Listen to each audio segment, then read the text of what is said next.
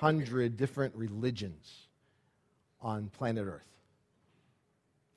And they represent a whole lot of variety and many, many outrageous beliefs and practices, um, a whole lot of fanciful claims. Uh, but there is only one that has the distinction of being the only major religion that claims that its principal character claimed to be God in the flesh. And that that principal character lived in such a way that he sacri- willfully sacrificed his body as a sacrifice to cover a penalty of the sins of, the, of his people, and that he then proved that he was God and as the author of life and can command life to anybody is the judge over all life by commanding life to come back to his own body and doing something that no one in human recorded history has ever done other than the one who claimed it. There is only one of those 4,200 religions that says that, that claims that. And there's a whole lot of significance attached to whether or not that really happened. Historically, actually happened. Today we want to explore that a little bit. I want to invite you to look in the Bible in 1 Corinthians chapter 15 in the New Testament, 1 Corinthians chapter 15. If you have access to a Bible, turn there. Have free Bibles if you don't have one. We'd love to, for you to be able to see it for yourself. Because by its own admission, by the, its own admission, Christianity will say if the resurrection isn't true, if it didn't happen, then everything else is, is pointless. 1 Corinthians 15, verse 14 the Apostle Paul, the primary teacher and expander of Christianity after all these events, said it this way If Christ has not been raised, our preaching is useless, and so is your faith. More than that, then we are found to be false witnesses about God, for we have testified about God that he raised Christ from the dead. But he did not raise him if, he, in fact, he, the dead are not raised. If he didn't rise from the dead, that means that Jesus of Nazareth is a very compelling personality, a, very effective teacher. He obviously had carried a lot, a lot of influence, and he had a, a, an, exa- an example worth following and a philosophy that worth paying attention to. But ultimately, he was misguided. Ultimately, he did not have power. Ultimately, he was proven to be not who he said he was if he did not rise from the dead. But if he did, if that event actually physically, in reality, in time and space occurred, then it substantiates all his other claims, as audacious as a whole lot of them are, about his sole authority over heaven and earth, over him being part of the creation of the world, of him existing pre- before recorded history, of him being eternally God. All of that is true, and it also substantiates the fact that he is the holder of the keys of life. He's the one who determines whether people have life or not, both now and in eternity. Everything pivots on this one thing. Did or did not this happen? Which is why it's not, no surprise, probably, that it's been argued about a whole lot. And a whole lot of debate and intense challenge has happened about the physical resurrection of Jesus Christ from the dead. Perhaps only second only to the question of whether God exists at all is the question did Jesus rise from the dead? And so, we want to just take some time today as we on the front end of a week that leads up to the, the day where, as followers of Jesus Christ, I am one of them, I, we say, This is our day. This is the day. This is the day that changes everything. On, as we enter into that week, let's step back and ask an honest set of questions.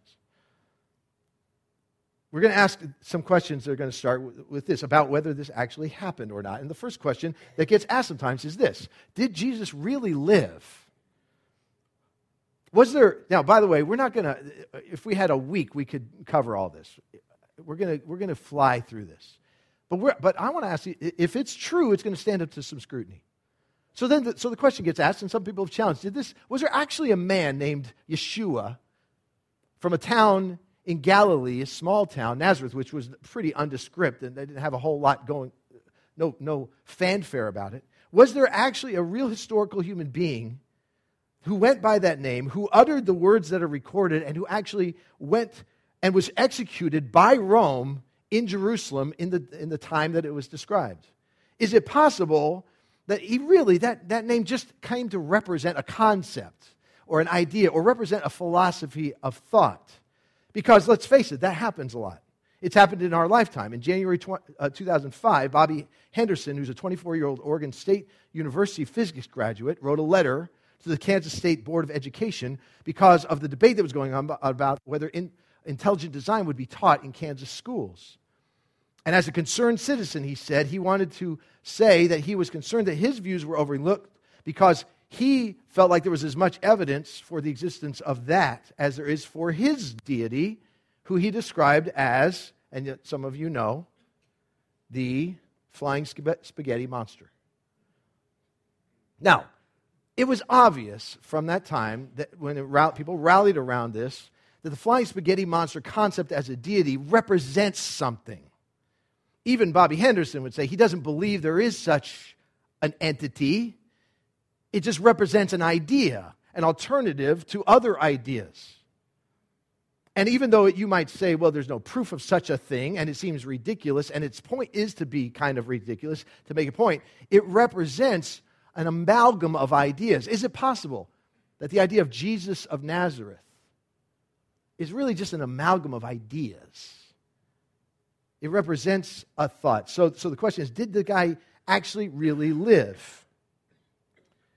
Now, what you need to do then is you use whatever means there are to historically look and ask the question Is there a record that this actually happened? It gets argued that the Bible isn't a historical record, but it's the, it's the Bible. It was written by believers, so therefore it's untrustworthy. It is, however, an early document registering the beliefs of people and the histories of that day. And it has been studied and analyzed and refuted by some, or attempted to, and then compared to other historians of the day, in, in particular Josephus, the Jewish historian, who was not a follower of Jesus, was not a Christian. And it's interesting that if you read Josephus and you read other historians of the day, there's something that's written in 1 John chapter 1 that is absolutely affirmed by those who are simply recording history. When 1 John 1 says this That which was from the beginning, which we have heard, which we have seen with our eyes, which we have looked at and our hands have touched. This is what we're proclaiming regarding the word, the representation, this person of life. The life appeared. We, this is important, we saw it. We have seen it and we testify to it and we proclaim to you the eternal life which was with the Father and has appeared to us. Secular historians verified the fact that all the things that you look for to find out whether something ever happened in history are recorded. It is not just a fanciful idea that you can just come up with. There was actually re- records of this person living, so his lineage is mentioned. People who have been substantiated to have been alive were his parents and his grandparents, and beyond that, on the human side. Those who record what was happening politically mention him and his influence. Specifics are given to his, to his birthplace and the year it happened and the residence he was in and the, and the movements and it is largely undisputed again, by honest historians that there is more evidence to support Jesus of Nazareth being alive, being a real person, than there is almost any other person in his age, not just those who claim to be his followers. So he is he's a real person, and most of his words, despite some attempts in our generation to try to discredit them, say some say, verify that he said the words that are that are recorded for us. Can I just read you some of the words that he said? If he's a real man and he's worth paying attention to just because he's a historical figure who's made some claims, well, what are those claims? I'm just going to read it from John chapter 5, verse 20 and following. This is what he said about himself. The Father, God the Father, loves the Son. He's talking about himself and shows him all he does. By the way, Jesus talked in the third person sometimes. Does that seem cocky to you? If anybody can do talk in the third person about themselves, I think I'm going to give him a little leeway. This is what he says.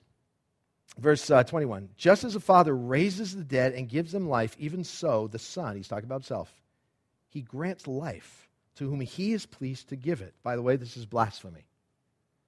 Immediately seen as blasphemy. And if you read this passage, you'll see that those around him said, You can't say that. You cannot say that because in, by doing so, you claim to be deity. You claim to have authority that is not yours. Moreover, he doesn't stop there. The Father judges no one, He has entrusted all judgment to the Son. In other words, the one standing in front of you, the one right here, me, I'm the one who's going to determine you're standing forever with God. I mean, is that bold? And he, and he says, uh, I've lost my place, but it's really good. Okay, verse 22. Verse 23 So that all may honor the Son just as they honor the Father. He who does not honor the Son does not honor the Father who sent him. I tell you the truth whoever hears my word and believes him who sent me has eternal life and will not be condemned. He's crossed over from death to life. I tell you the truth, a time is coming and has now come when the, son, when the dead will hear the voice of the Son of God, and those who hear will live. For as the Father has life, listen to this, as the Father has life in himself, right? God has life in himself. The, the picture of God is the, is the giver and author of life. As he has life in himself, so he's granted the Son to have life in himself, command over it. And he's given him authority to judge because he is the Son of Man. Again, if you read that, you see that this person, if he's real, then those, and those claims are real, and there's no reason to doubt historically that he made those claims. He is somebody who's saying he, he's, to be, he's to be reckoned with. And so, the person was real, the execution was real, the claims were real. So then it asks this question So, did Jesus really die? Meaning, was he dead when it's recorded that it sure appeared he was dead? See, the, re, the reanimation claim is fantastical, right? The idea that somebody could just f- command life to return to themselves. You destroy this temple in three days, I will raise it up. Not only had he claimed to raise other people from the dead, he's saying he's going to do what no one in history has ever done or ever has had even mild success trying to convince anybody they were capable of doing. So, so the question is okay, well, maybe he didn't really die. Perhaps logic would suggest that there's much more rational, defensible alternatives to actually what was happening there. And that's what, in fact, the Quran says, which was written in the seventh century after Christ, actually mentions Christ. And the Quran suggests that he actually did not die on the cross. He came down and he actually moved to India where he died later. And so then you get theories, like what one that has, been popular through history now and then, called the swoon theory, which says that the trauma of the, of the punishment was such that he went into kind of a, a coma. And then the quick removal from the cross masked the fact that he hadn't fully perished yet. He just looked like he had. He was resuscitated, and the disciples aided his recovery. And in order to, think through that, and I want you to hang with me for a minute on this, and I don't want, I'm going to hope that you don't get squeamish about this, but we need to understand a little bit about medically what happens, what happened at the crucifixion, what happened even before that. Because in Matthew 27, you'll, you see this, it just says it almost matter of factly. This is, this is when he's being accused and the people are calling for him to, to be put to death. And says, All the people answered, Let his blood be on us and on our children. And so then they, he released, this is Pilate, Pontius Pilate, released Barabbas to them, who was a prisoner. He offered a prisoner exchange kind of thing. But then it says this it's just one sentence. But he had Jesus flogged and handed him over to be crucified. Now, you've heard that. You probably haven't lived in our culture without understanding what that's about. Some of that has been depicted. But perhaps it's worth, if the, if the question is whether he really died that day, or whether perhaps he was survived, it is worth our attention just for a little bit to say what exactly happens in that last sentence. He delivered him to be flogged. I was beaten quite severely as a child on multiple occasions. I never deserved any of them. Just want you to know. It's always my brother, it was his fault. And so I think, oh, I know what it's like to get beat pretty hard. But none of us have ever been remotely, that I know of, in a position where we have been what is said there when it says that, that Jesus was flogged. And, and I'm going to refer, I'm going to um, I'm going to borrow substantially today from a couple authors who were atheistic authors who've written on this subject and explored the veracity of the claims of the resurrection and, have come, and then came to the conclusion that what they were trying to refute, they couldn't, and it was true. Josh McDowell did that a, a generation ago, or two generations ago, really now. Lee Strobel did it in the last generation. And in their books, they quote some guys, and I'm going to for from them and some from some others. And one of one of the sources is a man named Alexander Metherell, who is a, uh, a well, well respected physician and a PhD, of a medical doctor, and a research scientist at the University of California. Here's what he says about Roman floggings. If you just, let me just read some of this to you. They were known to be terribly brutal. The soldier would use a whip or braided leather thongs with metal balls woven into them. When the whip would strike the flesh, these balls would cause deep bruises or contusions, which would break open upon further blows, usually 39 blows, sometimes more. And the whip had pieces of, of sharp bone as well, which would cut the flesh severely. The back would be so shredded that part of the spine was sometimes exposed by the deep cuts. I'm not trying to be extravagant here. I just want you to get a feel, okay? So hang with me. The whipping would, would have gone all the way from the shoulders down to the back, the buttocks, and the back of the legs. As the flogging continued, the lacerations would tear into the underlying skeletal muscles and produce quivering ribbons of bleeding flesh. The sufferer's veins were laid bare, and the very muscles, sinews, and bowels of the victim were open to exposure.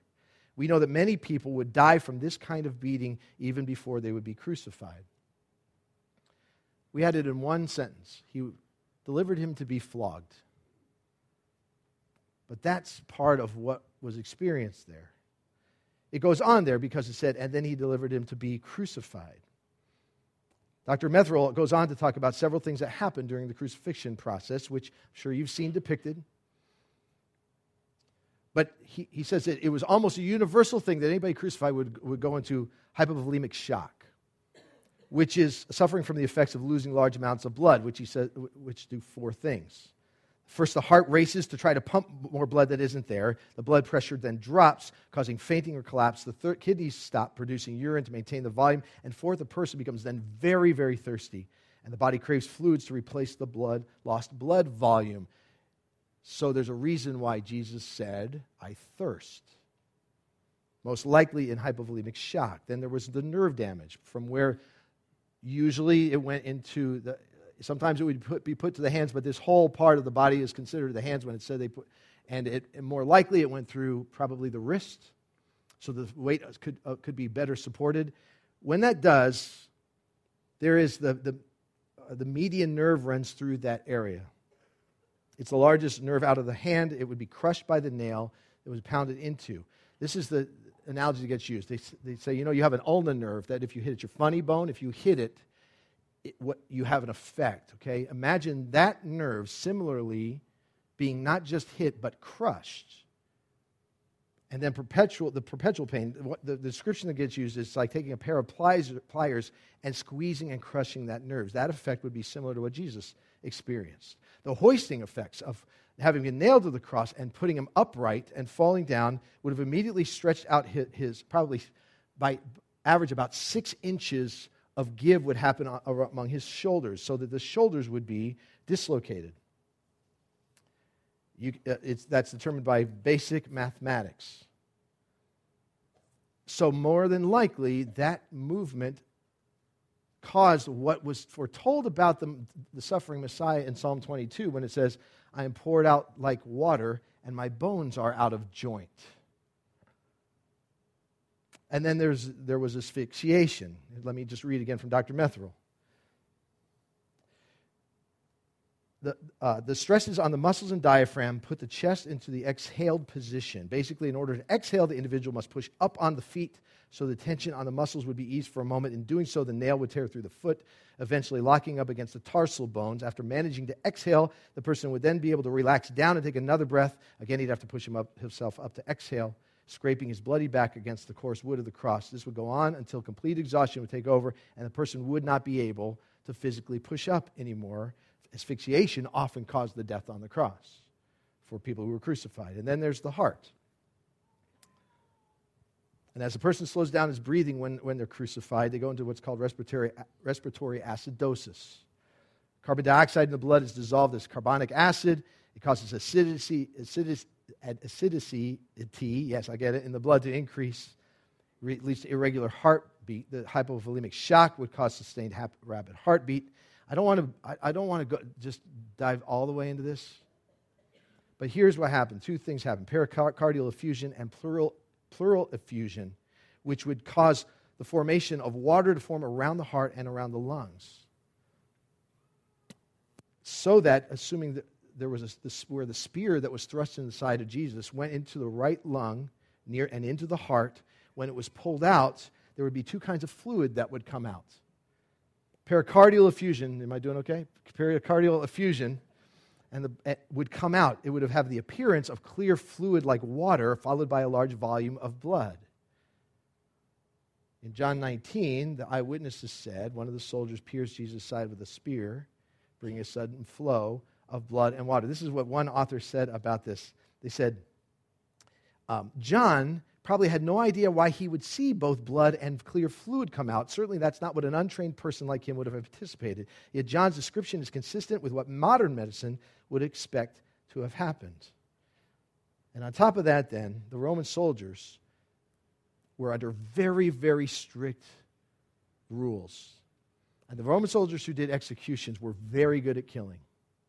Very, very well accomplished at doing that. They also, this is just the law of the military in Rome, that if a, a, prisoner was entrusted to a Roman soldier and the prisoner was sentenced to death, if that prisoner either escaped or was not put to death, the Roman soldier would be put to death.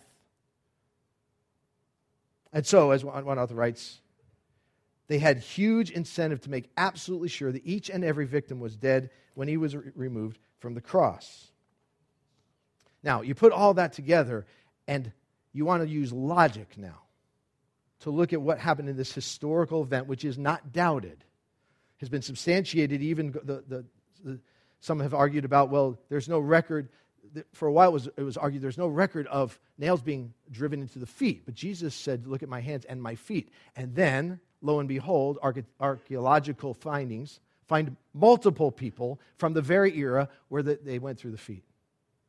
All of that's going on. Logically, the question that gets asked is if he would not have even died in that moment, how does somebody like that, what position would they be in when he came down?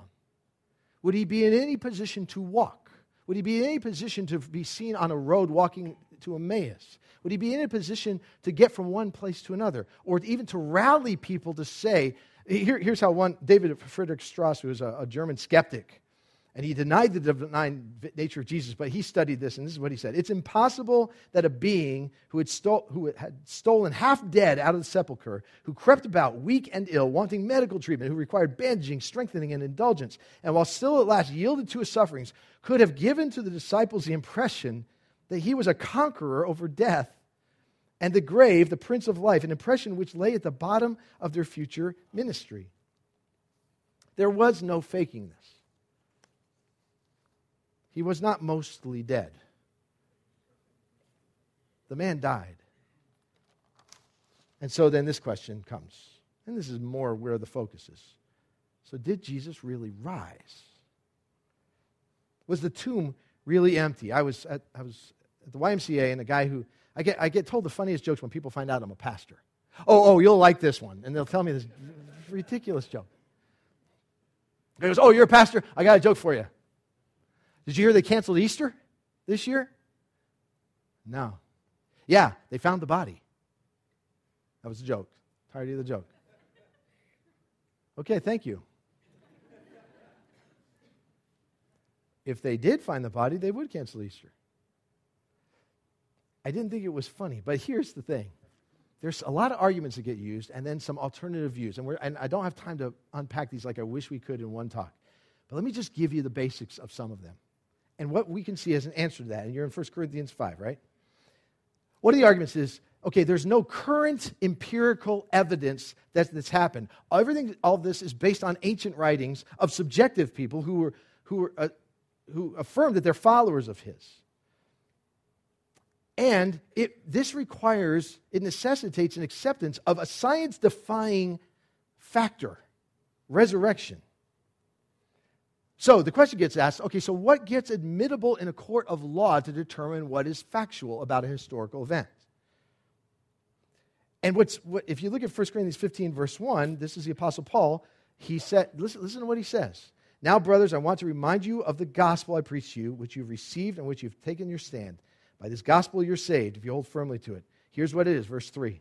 I re- what I received, I pass on to you as of first importance. Here it is that Christ died for our sins according to the scriptures, that he was buried, that he was raised on the third day according to the scriptures, and that he appeared to Peter and then the 12, and after that he appeared to more than 500 of the brothers at the same time, most of whom are still living, though some have fallen asleep. Then he appeared to James, then to all the apostles, and last of all he appeared to me also as to one abnormally born, meaning he later at a later period of time.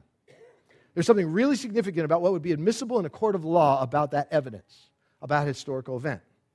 First of all, what is looked for in a court of law is is there physical evidence is a consistent eyewitness account and is a corroboration of the account? At the time where people were still alive who would have seen the event, this is not centuries later, this will come out later when we talk about legend. The claim was there was physical evidence that there, there's an empty tomb. There's consistent eyewitness accounts. There are people named who saw this, many of whom were still alive. He's kind of like saying, You want to go? Go check. Go ask them. Bring them into court and, and see what they're, put them under sworn oath. Go ahead. And you will hear that they are still alive who would say that. And there's corroboration. It's not just one or two of his followers, it's crowds. There's 500 people at one time. Everything that's admissible in a court of law to prove something as a factual historical event is given in that account. All right, let's keep moving. Okay, well, an alternative theory, theory is that it was a hoax, right? It, they stole the body. Now, think about this. In Matthew 28, this is what the record says happened. When the chief priests had met with the elders and devised a plan, they gave the soldiers who had been guarding the tomb and who had been overcome by fear when the presentation of the power of the angelic announcers was there and Jesus had risen, they gave them a large sum of money, telling them, okay, here's, here's say this. His disciples came during the night, stole him away while we were asleep. If this report gets to the governor, we will satisfy him and keep you out of trouble. So the soldiers took the money and did as they were instructed, and this story has been widely circulated among the Jews to this very day. Now, if I'm a skeptic, and I'm good at this kind of thing because I am a skeptic for a lot of stuff, I go, yeah, but wouldn't it be just like the followers to write it's a preemptive strike? They write the story saying people are going to say that the body was stolen. It's the most logical thing. Let's come up with an idea that would dispel that. So let's come up with a, a nut. We're going to plant this idea that there was a bribery involved and that, and that that was the reason that they made up that story. Now, there's a couple things about this. First of all, this, by the way, this grants historically that the empty tomb was never questioned. Because if they said they got the wrong tomb, all they would have to do is say, You're at the wrong tomb. Here's the body. Produce the body. All they would, that's all they had to do to, refute the claim. So, so they are acknowledging that the tomb is empty, that there is not a body there. So the explanation then is somebody had to have stolen. That's the most nat- Occam's razor. It's the most natural thing. If the body's not there, somebody has to have moved it. Beyond the multiple sightings, there's a couple reasons why this is really problematic. And here's one that doesn't often get talked about. In the story, and I won't, I'm not going to take the time to invite you to, the, the, the, passages are in your program to look up, the, see the story of the accounts, historical accounts.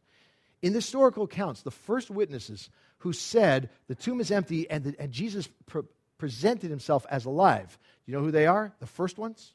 They're women there's something really significant about women being presented as witnesses.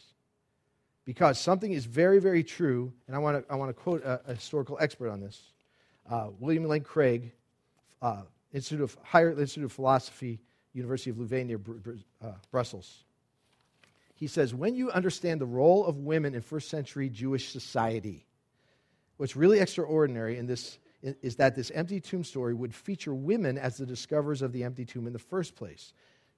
this is just factual history. Women were on a very low rung on the social ladder in first century Palestine. There are old rabbinical sayings that said, Let the words of the law be burned rather than delivered to women. Okay, you think it's tough now? Ladies, this is not just equal pay for equal work. This is being seen as almost like subhuman. Then, another one. Blessed is he whose children are male, but woe to him whose children are female. You're going to see four little girls dedicated to the Lord this morning. Women's testimony was regarded as so worthless that they weren't even allowed to serve as legal witnesses in a Jewish court of law. In light of this, it's absolutely remarkable that the chief witnesses to the empty tomb are these women who were friends of Jesus. Any later legendary account would have certainly portrayed male disciples at discovering the tomb, like Peter and John, which later are invoked. The fact that women are the first witnesses to the empty tomb is most plausibly explained by the reality that, like it or not, they were the discoverers of the empty tomb. This shows that the gospel writers faithfully recorded what happened, even if it was embarrassing. This, it bespeaks the historicity of this tradition rather than its legendary status, which again we're going to talk about in just a minute. The, but the other thing that is true about this has to do with the fact that overnight, these 11 men and others around them, overnight, there's something that happens to them. Acts 5 records what they're like after this resurrection claim. Peter, the other apostles replied, We must obey God rather than men. This is in a public square. This is a formal announcement. He's going to pay a price for saying this. The God of our fathers raised Jesus from the dead, whom you had killed by hanging him on a tree. We're witnesses of these things. Right? Then he says, says the apostles left the Sanhedrin rejoicing because they've been counted worthy of suffering disgrace for the name. Day after day, in the temple courts, from house to house, they never stopped teaching and proclaiming the good news that Jesus is the Christ. Here, here's a, a, statement that gets made that people don't, don't die for a lie very often. Now, sometimes people do. We see people in our world who are willing to die for what we think is a lie. But the difference is, people don't normally die for something that they know is a lie. They absolutely know it. If this happened, they know it's a lie. They created the lie.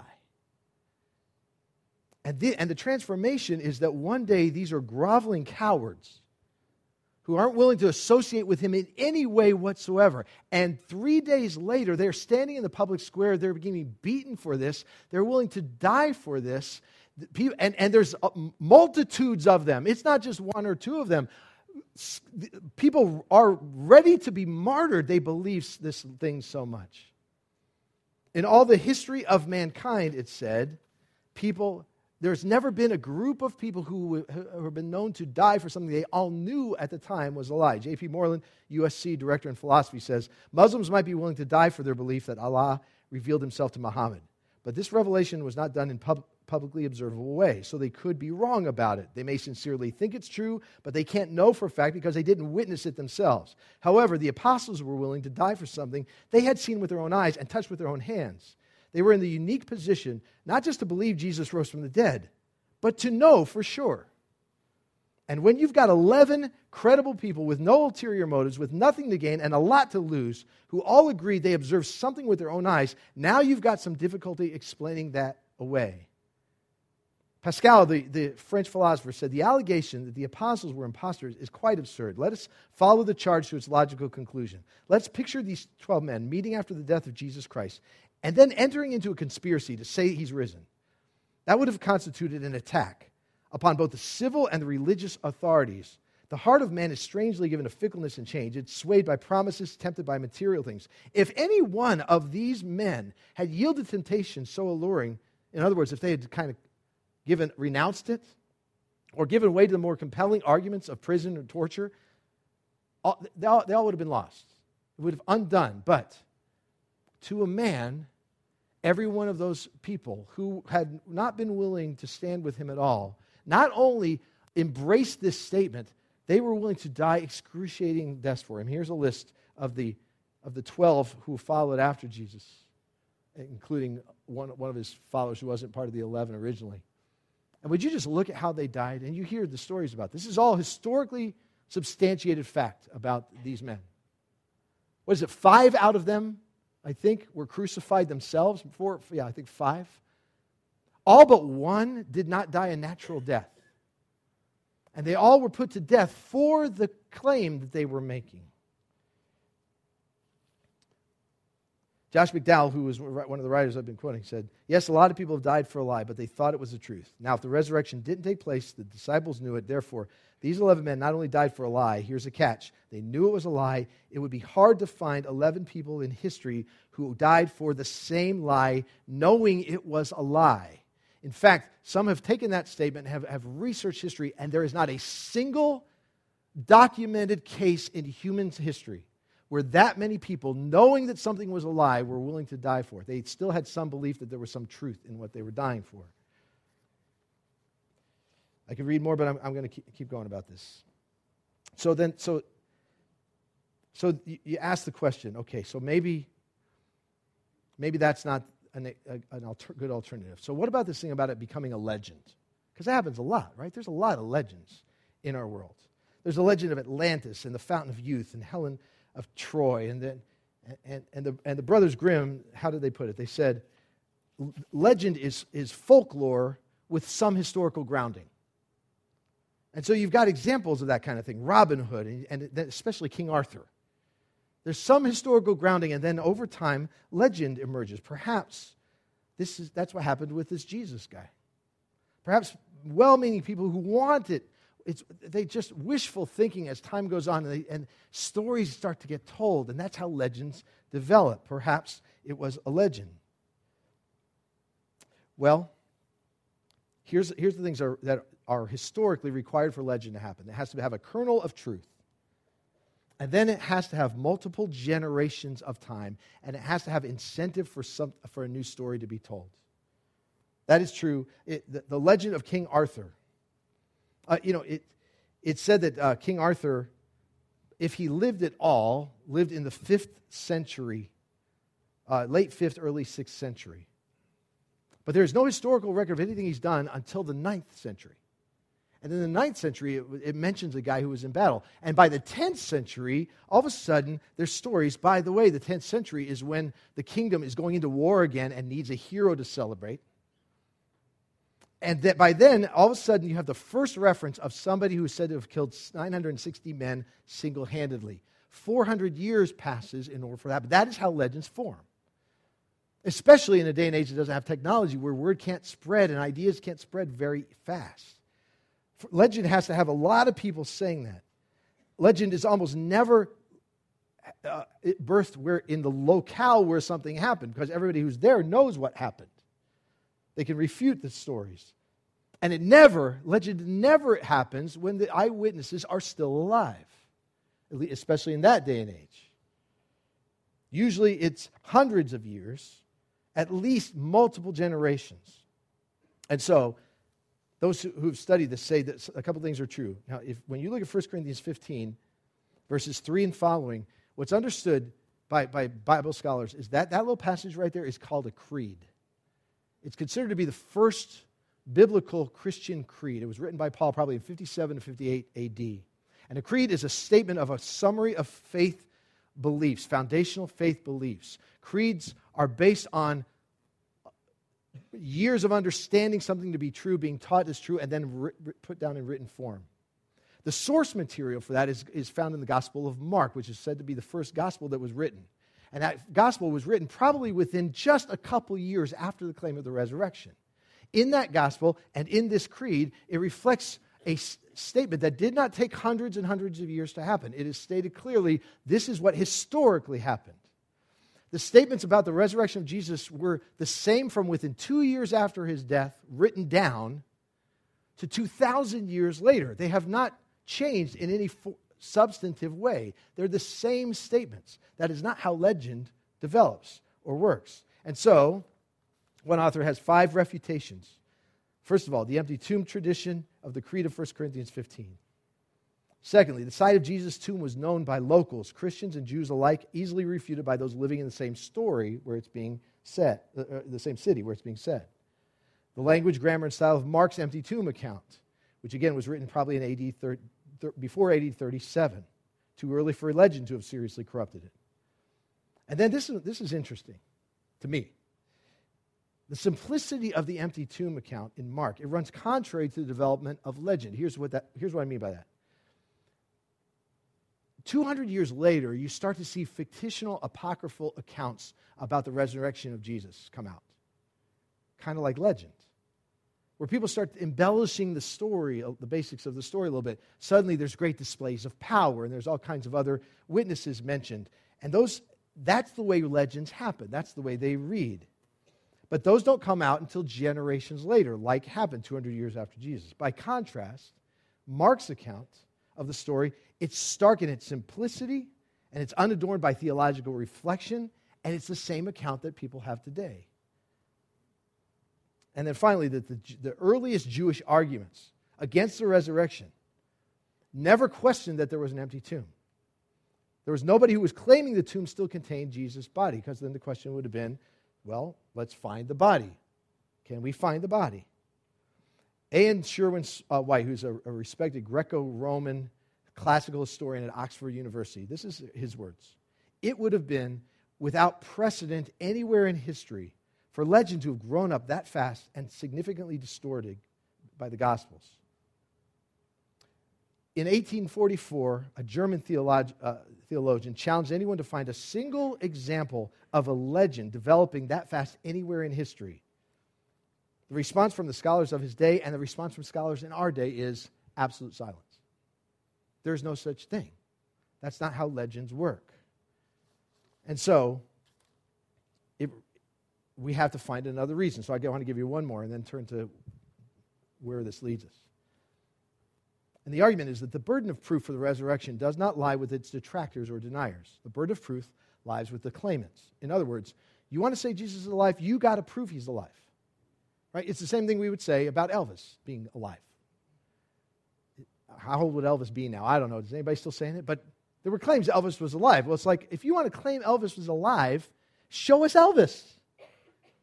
That the burden of proof is not on the people who say Elvis has died. They, you know, the proof is that he's alive. That's how the argument goes. Provide the tenable proof now, like show us an appearance of him alive. You know, give us a, a time stamped recording of him alive, and that would be your proof. But here's what we need to understand that is exactly what God did. That's exactly what he did. This is Acts 1, verse 3. After his suffering, Jesus showed himself to these men and gave many convincing proofs that he was alive. He appeared to them over a period of 40 days and spoke about the kingdom of God. That's exactly what he did. He proved that he was alive by saying, Here's the evidence. Here I am. Touch it, feel it. I'm, he, I'm eating with you. This is me. Now, 2,000 years later, he ascended into heaven. The detractors say, Well, that's convenient. Unless it's true. They say, well, but we want to see it again. Show it to us again. The burden of proof switches. See, how many years has it been since the Holocaust? Most of us were not alive when the Holocaust was going on. And so we, so, and sure enough, you have people say, did the Holocaust really happen? We need to have more proof. No, proof was given of the Holocaust. The, the moon landings, we have, we've had 12 men walk on the moon, right? Five of them now have died. There are seven who are still alive. All the rest of the seven are in their 80s. It will not be long before there will not be anybody else alive who can prove by showing us, by testifying in person, that they walked on the moon. And isn't it interesting that we've got people who have said, even from the earliest days, yeah, I'm not so sure about the moon. You can, this is guaranteed. The longer it gets from the time that, that those men die, and it goes, we will have more people who will question whether it ever happened and demand proof. The point is, the proof was given. Everything was asked for was presented. And that is true for Jesus.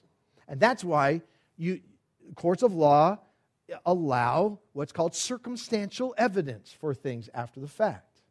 Circumstantial evidence is, is valid evidence to prove something. And the circumstantial evidence that this man rose from the dead is beyond compelling.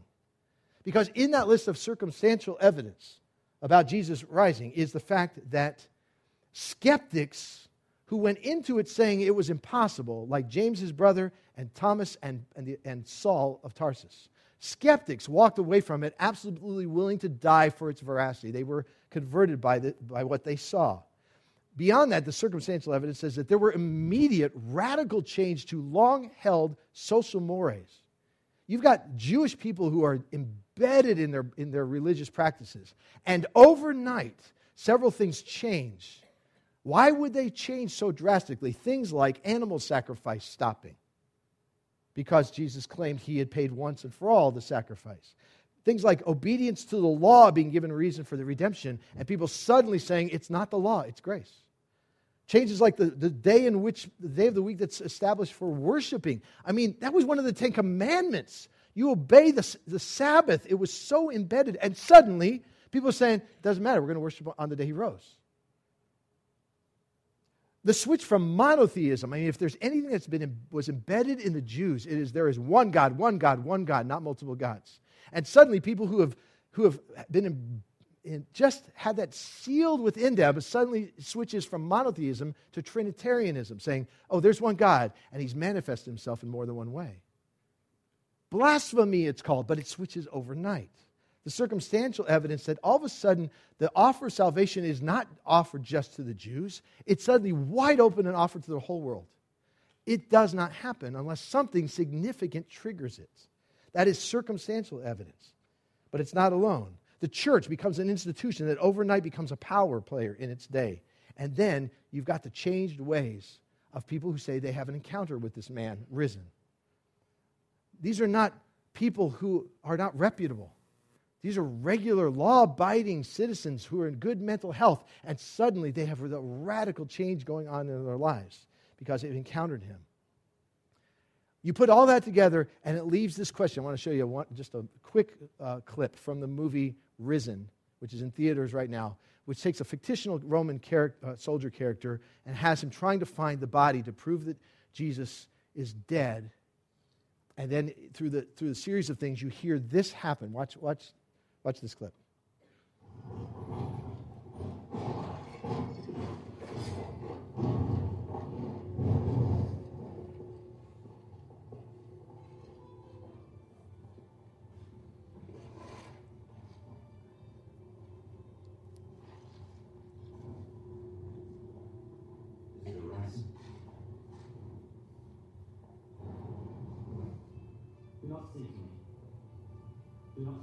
Or wander.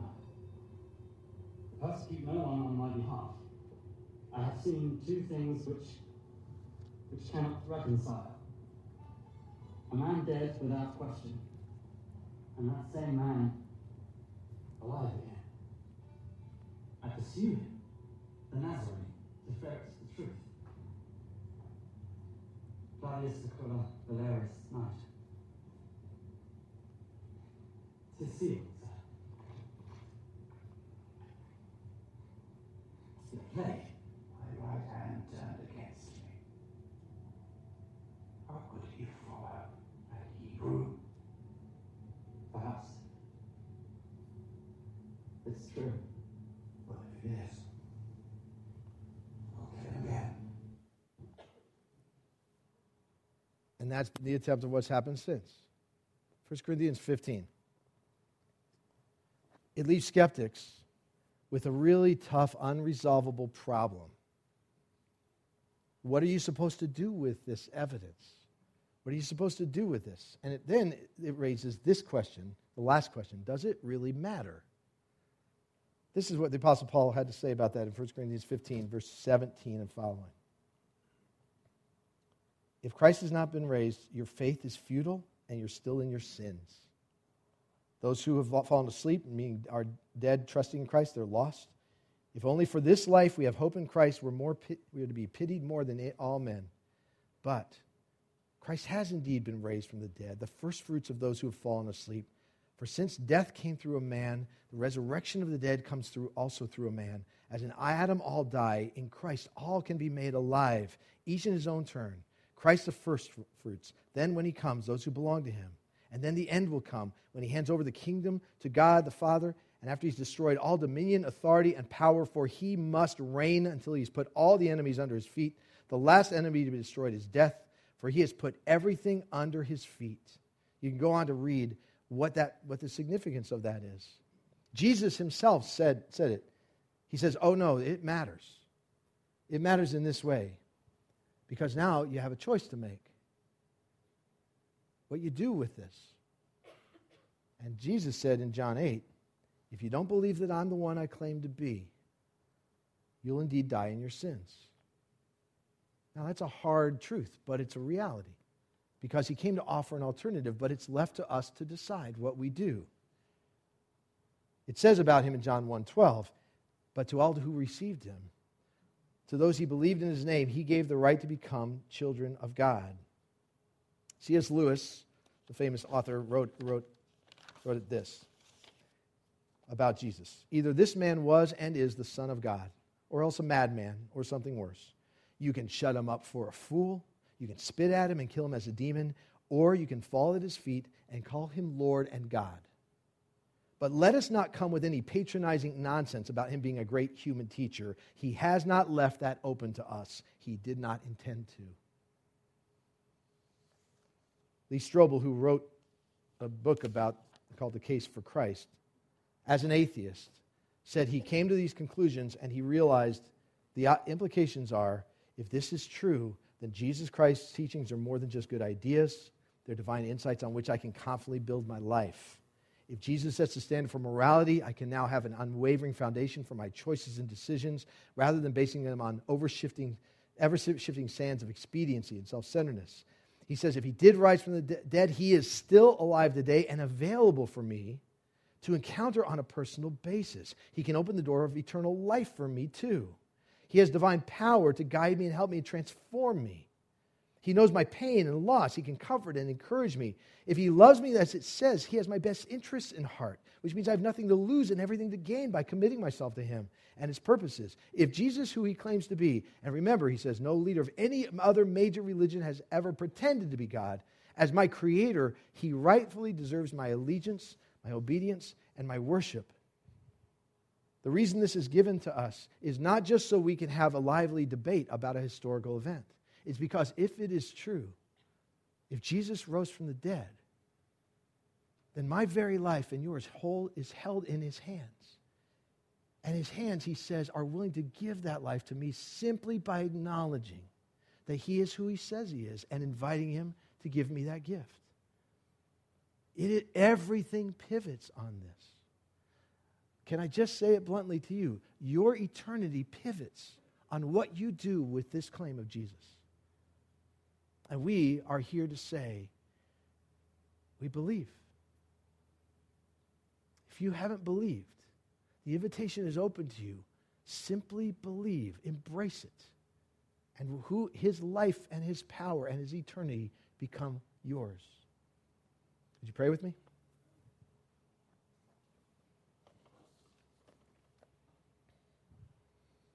if it's true, if it's true, then that means that right now we're not just talking into space. We're not just bowing our heads to some unknown entity. That if it's true, then Jesus, you are alive, you are reigning, you are the Lord and God of all. You are the one Savior of the world. For those who might have walked into the room today unsure about this or wrestling with it, I know you're patient. I know you want them to ask the questions. But faced with the evidence and faced with the truth, I want to ask that you would grant them the courage to say, No, I can't deny it. And therefore, I must surrender to it. Make us people who do that. And we could celebrate the fact that the one who conquered death also is one who loves us, who did it out of love for us. That you love us right now that your hands are open to us and you give us forgiveness and restoration. You give us a life that doesn't end, and it's a good life. It's got the potential to be the best life we can live. Make us people who respond, God, and we will celebrate what your son did on the cross and what he did at the tomb. And we'll celebrate what he's done in our lives, not just this week, but in our, every day of our lives. Thank you for the truth of the risen conqueror of death, Jesus. And it's in his name we pray. Amen.